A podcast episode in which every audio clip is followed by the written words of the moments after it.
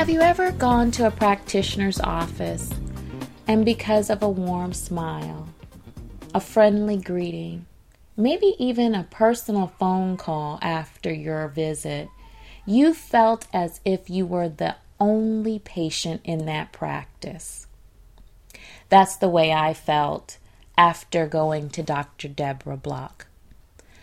Dr. Block realized after getting her bachelor's degree in psychology that she not only wanted to touch people emotionally, but also integrate a physical part. And she found that integration in chiropractic medicine. In 2001, she received her doctorate of chiropractic medicine degree. And for the past 10 years, she's been able to educate herself in the latest chiropractic medicine techniques. And she has also been able to expand her practice to envelop a wellness concept. She wants you to realize you don't have to be in pain or sick to have whole person care. So, let's get started. Let's sit down. Let's have some conversations. Let's connect these dots. Let's get some straight talk.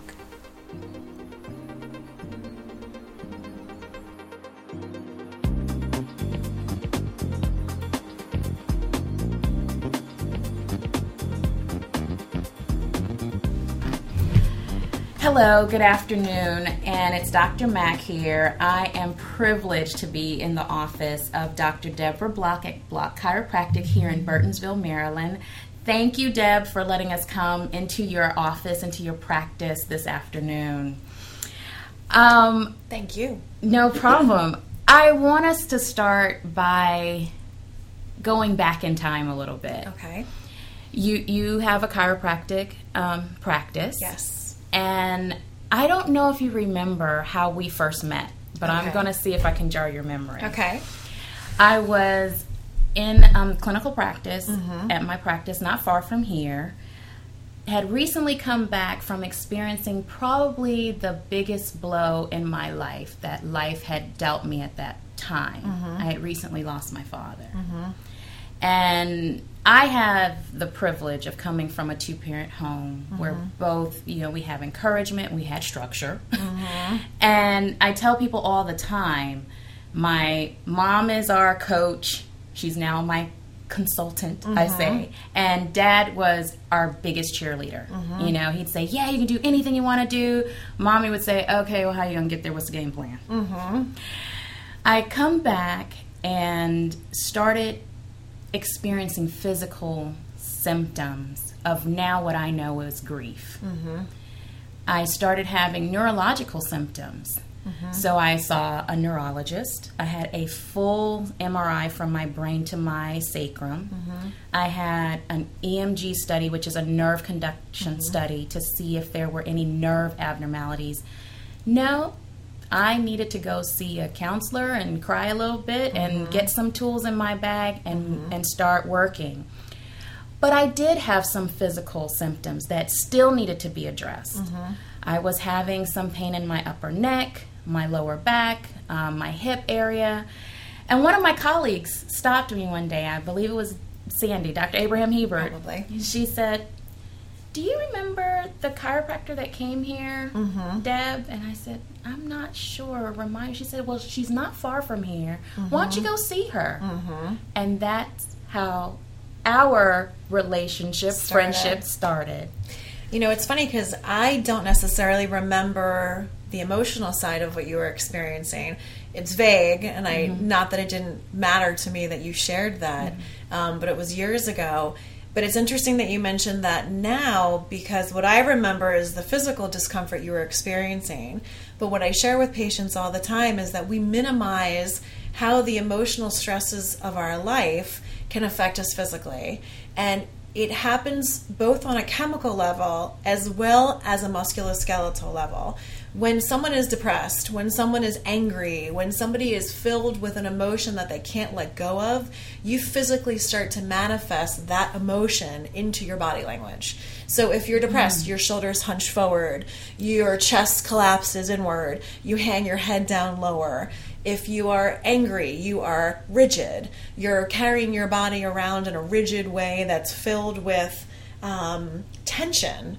You're uh-huh. not loose, you're not light, your body tension is significantly present. So, what I share with patients all the time is how much the emotional state can impact the physical state and how important it is to address the emotional component of what you're experiencing in order to really get past what's happening with you physically.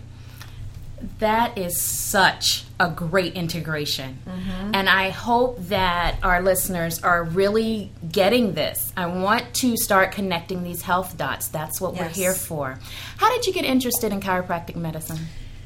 It's funny. Um, the it started in college. I really knew nothing about chiropractic care. To be honest, mm-hmm. I knew very little.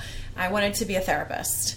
Um, I had gone to school um, with a gotten you know got a degree in psychology when I was in my second year of college. I was on my way to figuring out do I want to be an LCSW or do I want to do I want to be a, psychologist, a psychiatrist, a social worker? Mm-hmm. What's my interest? Mm-hmm. I knew I loved working with people, and I knew that I had significant talent working with people. Um, and I bumped into somebody who was sharing with me that they were on their way to chiropractic school. And I thought, hmm, interesting. Let me look into this. I had a list of criteria in my head for what I wanted for my future. I knew that I wanted to be a woman who could be um, working with people, mm-hmm. that I could have flexibility with my schedule, that I could be someday, hopefully, a business owner, mm. um, that I could be a woman who could have children mm. and still be a professional and not be um, struggling to juggle the two. Um, so I knew what boxes I needed to check, but I wasn't exactly sure how to get there. Hmm. And when I started exploring chiropractic, I realized I could check all those boxes.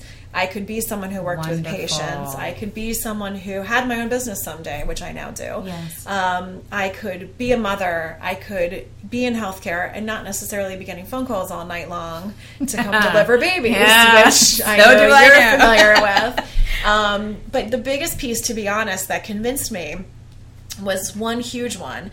Um, and this is probably an important thing to discuss, and that was that by going into chiropractic care, I knew that ultimately I was going to be focusing more on wellness than sickness. Yes. And I knew that for me, dealing with sickness for the rest of my life was going to be something I would struggle with. And so to focus on wellness instead of illness to me was a game changer. And if I could walk into a world where that was my conversation all day long, mm-hmm. then I knew that I would feel a constant sense of invigoration and passion and excitement for work instead of a dragging sense of here we go again. And you personify that Thank every you. single time I see you. Thank you. Every single time. Uh, you know, in in the community sometimes when you bring up chiropractic medicine, mm-hmm. there is a pushback. Mm-hmm. Why do you think there's that pushback? Lack of understanding and lack of education, which is both um, the fault of my profession mm. as well as the fault of the medical community because there is a lack of clarity um, that is being communicated both to healthcare professionals as well as to the public. Um, much less nowadays in 2014 mm-hmm. than when I graduated from chiropractic school, which was in 2001. So 13 years later, I would tell you that I run into it much, much less frequently than I did. Um, which is nice because okay. it is something that I would like to think I've had some part in changing the way that people perceive chiropractic care.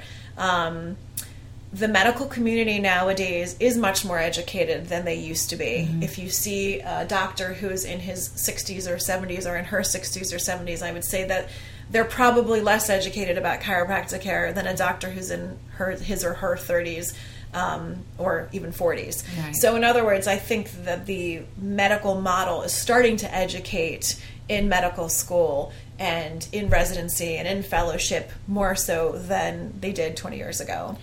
How can we help the community? So you've talked about the healthcare provider side that they are becoming more educated. Yes. What about the everyday patient that was walking around? Well, I think you How and I are doing that right now. Okay. Um, and I'm thankful for that. Um, the everyday patient that's walking around nowadays, um, having a good chiropractic experience, which I would like to think almost all patients have in my office, mm-hmm. and then having those people educate their friends and educate their coworkers mm-hmm. and educate people about their experience, which is what you're essentially doing right mm-hmm. now, saying, Hey, I had a good experience. Let me share with you why and how this worked. Um, that's the single best way to do it. We do try to get out into the community and educate from a larger standpoint so that people hear me talking and, and explaining what we do and why we do it and when we when we when it's an appropriate time to seek chiropractic care and at what point do you no longer need chiropractic care that helps to um, clear up a lot of myths about chiropractic care. Speaking of myths, Mm-hmm. I'm glad you transitioned there. You know, when you start talking to some people that are not fully educated, they're like, I don't want anybody cracking my neck Sure. and my back. Can we now go a little bit into Deeper. some of the science? Sure, of course. Um, can you tell me a little bit about the history, maybe Sure. how chiropractic studies got Sure. started, and then really delve into um, how we're connected? Yes. That whole um, neurovascular bundle Yes. that we talk about. Sure. So I'm going to let you go. Sure. So chiropractic care was discovered, I guess you could say, um, not that long ago. And if I remember correctly, it was about 100 years ago plus. It was discovered by, it was actually really interesting how it was discovered. It was discovered with a janitor who was working in the building where. Um, where the person who discovered chiropractic was working. He was in his office, you know, thinking there's the spine, there's 24 vertebra, there has to be a connection for how the spine can influence the body. And the janitor was deaf. And the janitor walked in, was cleaning up the room where this guy, um, uh, Palmer, was working. And he said to him, "You, you're deaf." And you know, through some type of sign language, the guy said yes. And he said, "Do me a favor, lay down for me." And he lay down. He knew there was a connection between how we hear and how we process sound and the first cervical vertebra in the neck.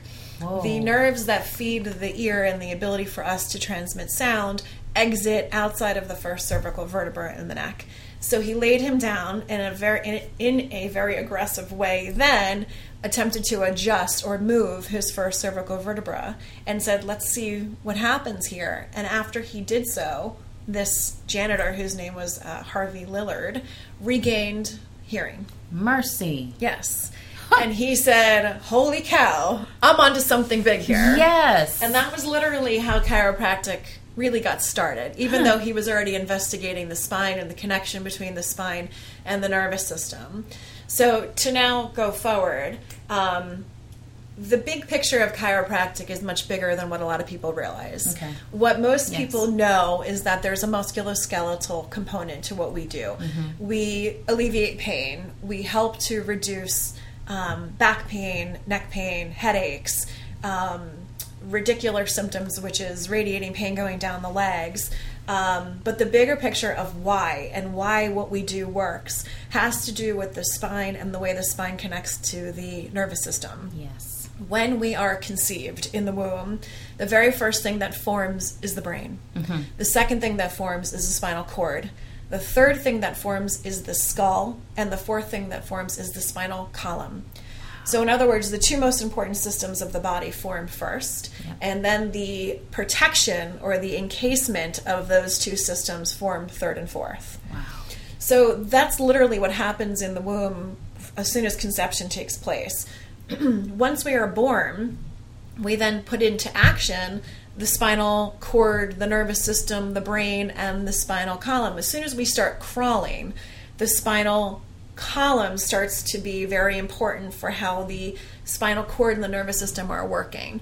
So, in other words, we have 24 vertebrae that surround the spinal cord and therefore allow the nervous system to have movement and ability for it to, to function normally. When one of those vertebra misalign or gets stuck in the mm-hmm. wrong position, it can get stuck in a flexed position, an extended position, a laterally flexed position, or a rotated position. That nerve is then affected either minimally, moderately, or significantly, okay. depending on how that vertebra is sitting very often with babies with you know children those vertebrae will go back into their proper position just with time and with okay. movement okay. but is as an adult and or with a more significant trauma or um, issue those vertebrae can get stuck and when they get stuck, we call that a misalignment, or we also call it a subluxation. Okay. And that's what we correct as chiropractors. Mm. We look for these misalignments, we look for these subluxations to then correct the vertebra and put it back into the proper state of alignment with the rest of the spine. When you leave it alone and you don't correct the misalignment, it becomes more chronic in nature. And we start to see slowly some abnormalities starting to occur within the body. Like? Um, we start to see patients who have a nervous system that's not functioning as it should. So we often see significant allergies, asthma, um, headaches. Um, you know, sometimes I'll see toddlers that are just starting to walk that aren't walking symmetrically. They're walking completely, you know, leaning to the right, or their right leg is showing much more motion than the left leg. And you're, you're, you're starting to talk about some medical uh, medical conditions that we would seek quote unquote medical, medical care, care for. for. Yes. And most people would not think to incorporate another element yes. of of healthcare, such sure. as chiropractic services. Sure. That is that's mind opening. Right. Asthma. You said um, asthma, allergies, allergies. I've headaches. even heard of hypertension. Yes. And um, being or um, constipation. Yes, gastrointestinal issues. So let me make it very clear: we do not claim to cure any of these no, issues no. whatsoever. Mm-hmm. Um, and it's funny because I have a lot of patients who will walk in and not share those issues with me because they don't think it's relevant. Hmm. And weeks into care, they'll say to me, "Is it possible that what you're doing could have something to do with my asthma or my allergies or my headaches?" Because I usually have issues daily, and I've noticed since I started working with you that I'm not having those issues anymore. And I love those questions. I love those people because that's the moment for them where I go, let me tell you a little something about the body and how we work. Yes. Um, we're not curing those issues. We're not coming to them and saying, oh, I feel your asthma and I'm going to correct it. right. But what we are doing is we're clearing the interference for the nervous system. So with an asthmatic patient, you have nerves that feed the lungs those nerves originate in the thoracic area of the spine. Yes. So for somebody who has chronic upper back or mid back problems, I'm going to go and work on the upper back and the mid back. And by doing so, I'm literally clearing the space where the nerve is potentially affected as that nerve goes to the lung tissue.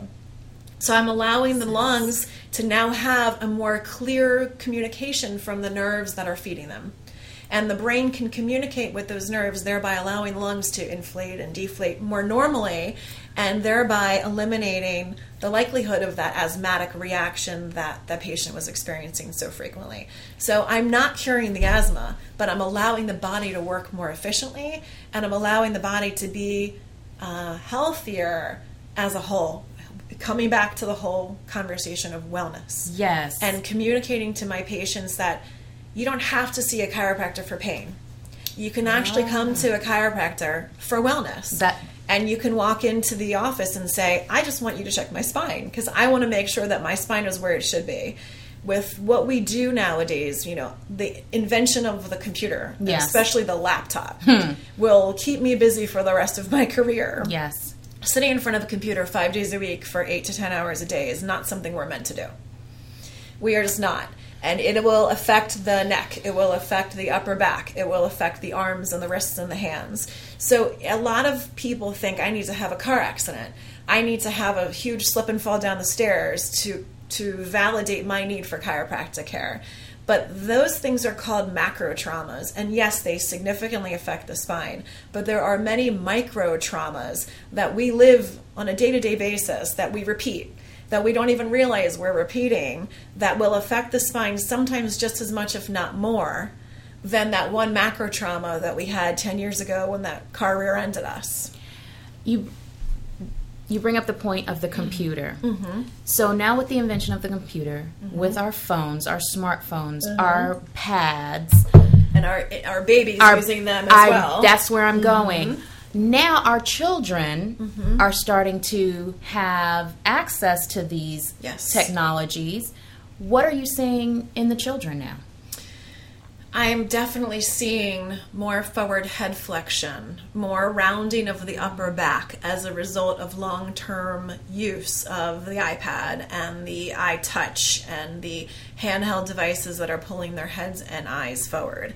And I have twin eight year olds, and I'm facing the same issue at home. And if you're over in my house and you're watching me parent, you'll see me take my son's head and pull it back. Yes. Push it back as I see him leaning forward. But it's important as a parent to limit and to put limits on these um, technology oriented devices because it's not good for them from a postural standpoint, let alone from a cognitive standpoint. Yes. Um, so, you know, I try to encourage my children to to watch things that are mentally stimulating, and then I try to really minimize the amount of time that they're sitting there with it.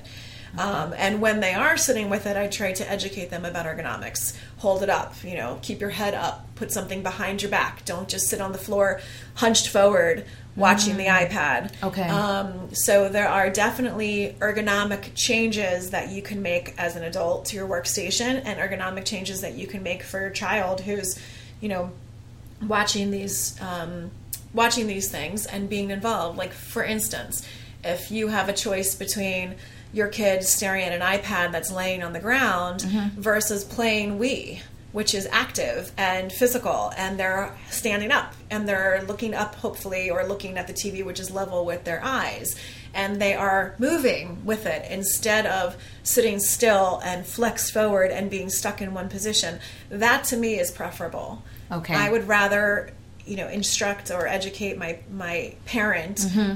Buy this for your kid if they're if they're really wanting something, rather than something that's going to keep them stationary and sedentary and therefore flexed forward for hours at a time. Thank you for that tip. Are you seeing children in your practice? Do you actually do any um, adjustments, adjustments? on children. We do. We see. Um, we have a large population of pregnant women, um, which Yeah. I think you have a little something to do with. Um, so we have a large population of pregnant women, and when our pregnant patients get the bigger picture, which is what I'm explaining now, Yeah. they want their babies checked. Um, I have a lot of infants that I see sometimes hours after birth, days after birth. Um, we have infants who've had traumatic deliveries Yes. um, who need to be seen. And obviously, the way we work on infants and kids is quite different than the way we work on adults. It's much gentler and it's much less aggressive. Um, but I have babies who are C section babies who are pulled right out of the womb and who have all kinds of issues from torticollis, which is a, a lateral flexion of the head, um, all the way to difficulty with breastfeeding and colic. And we look at all of these babies and we check their spines. Usually we check the upper cervical spine, but we will also check, we check the whole spine, but the upper cervical and the sacral pelvic area are the two areas that are the most important. It's interesting you mentioned torticollis. My son uh, was a vaginal delivery, but he was a preemie. And I remember going to my pediatrician at one point and she's checking him and she said, Does he always do that? And I said, Oh, that cute little cock to the side. Uh-huh. Yeah. She's like, No, he needs more tummy time because the muscles in his neck were Right. Mm-hmm. not evenly um, strong on both sides. So we had to do the rollover, start Mm-hmm. pushing, you know, letting him push up more and, and tr- developing and strengthening. Um, pregnancy, you mentioned. Mm-hmm. Another time in my life where you were able to help me. Mm-hmm. So, our second pregnancy with our daughter, she loved to nestle down on my mm-hmm. right side. Her brother did the same thing too, mm-hmm. but by this time, I'm really feeling this. Mm-hmm. I would waddle in here just in pain. You would work your magic, is what I call it. And I could walk out of here. Right. I'm and I could feel her straighten up. Mm-hmm. I could really feel her move center and she would straighten up her little body Mm-hmm. parts, and then she would she rotated and she dropped down into my pelvis the right way. Mm-hmm. Right. We've had phenomenal success with pregnancy, and honestly, it's one of my favorite populations of patients to treat because there's so little that a pregnant woman can do to get relief. Yes. And here you are giving your body for the biggest sacrifice in the entire world. Um, you know, there's nothing bigger than allowing a person to grow inside of you. So to be able to come somewhere when you're in pain, when you're not comfortable, when you're not happy, when you're feeling discomfort, and to have the ability in 15, 20, 30 minutes to walk out feeling completely differently, I feel like it's not only a huge gift in my giving to the pregnant woman, but it's a huge reward that I experience seeing how thankful they are to get that relief. But bigger than that, from a that's from a musculoskeletal standpoint, from a bigger picture, we really, um, as chiropractors, have an unbelievable gift to be able to allow the, the pregnant woman to prepare for a vaginal delivery in the best way possible. In 2014, or I would say maybe even a few years ago, the increase of C sections was so significant, and I know you know a little something Yes. about this. Um, that women were really losing that connection with a natural birth. Yes. And not only is it important for the woman to experience a natural birth from a physical standpoint um, and from a mental and emotional and spiritual standpoint, but it's also really important for the baby. That baby goes through so many important changes as they're exiting the vaginal canal that with a C section, taking a child right out of the womb and not giving the baby that opportunity to come through the vaginal canal and birth in that vaginal delivery, um, I do think has some negative effects on the infant. Um, obviously, if a C section is necessary, Yes. thank God it exists. Yes, and yes. you know the most important thing is having the baby and having a healthy child. But if you're able to have a vaginal delivery, and or if we're able to get you to the point where you can have a healthy vaginal delivery, then that is very much preferred. Yes. So yes. we do something here called Webster's technique, Okay. which is the um, very non-aggressive, very um, non-invasive way of facilitating the um, movement of the baby if the baby's in a breech position. So if the baby's not head down Mm-hmm. in the mother's um, uh, pelvis, but with a very light pelvic adjustment and then some associated trigger points in the lower abdomen, we can actually help give the baby the opportunity to move and rotate within the womb. Um, we are not physically pulling or pushing on the baby at all, but we are facilitating movement of the baby if the baby has the room to do so. That that is excellent, and I've had a couple of patients that I've referred to you where I've seen it. Yes. I have seen that work. Yes. and that is, I believe, one of the biggest gifts you could give Yes. me as a practitioner Yes. and the mom. Right. That now, like you said, you have helped facilitate the ability, the option Right. of having this as Right. a, as a, as an option. But um, let me see. I had I had some interesting questions for you. Sure. I'll tell you while you're looking, Yes. just to add to that point about the breech um, child, to kind of go back to where we talked about taking care of children and infants. Um, a lot of C section babies come out having neck issues. Um, and I believe a big reason is that they don't have the opportunity to straighten themselves out as they're traversing the birth canal and going through the birth canal. So to pluck a baby out of the womb and not give it the ability to to move on its own, mm-hmm. you're actually you know giving you're not giving the baby the full opportunity to straighten out the spine and to do what it needs. And a lot of women will notice it once they're breastfeeding. The baby can't turn equally or as comfortably to the left as it can to the right. So you'll notice that the baby favors one breast more than the other obviously there's always the possibility that one breast is giving off more milk than the other but mm-hmm. believe it or not it's usually a positive feedback cycle meaning that the baby doesn't feed as comfortably on, let's say, the left breast. So the baby's feeding more on the right, so the right starts to produce more, and now the left isn't able to give the baby more or as much as the right. So Right. it's a mm-hmm. cycle where the Yeah. baby and the breasts are communicating with each other, and very often we can break that cycle by adjusting or addressing the neck issues on the infant or on the baby, thereby allowing the baby to have total comfort breastfeeding left or right, which it should. Yes. My goodness, this is such a. I'm having such a wonderful time Good. here. I I am I'm really having a going wonderful into too much detail. No, ha, can you think of any specific cases that just stand out where a patient really either came back to you and said, "Oh my goodness." Thank you so much for helping me. It may not have, you know, they may not have come 100% out of what they were experiencing medically, Mm-hmm. but they really know that you had a part to play in them getting to a, be- a more optimal state. Not to be arrogant, but honestly, I have so many of those that it's hard to even think of one. Um, and I have, you know, as you're asking me that question, I've got, you know, I feel like my brain's being hit with, you know, this person, that person, Yeah, this yeah. person, that experience. Um, I guess great, what probably, though. yeah, no, it is That's great. wonderful. I don't great. know that there are um, that many professions that are as rewarding as mine Hmm. um, because I get people to the point where they often walk into my office thinking, I have to go get surgery. I can't walk. I can't move. I can't play with my children. I can't get down on the floor.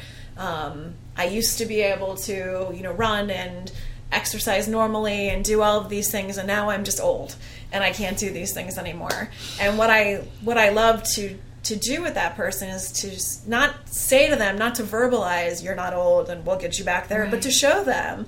And I would tell you that, yes, I have hundreds of cases that I can remember, if not thousands, where they've walked in like that and then later on they've run marathons. Yes.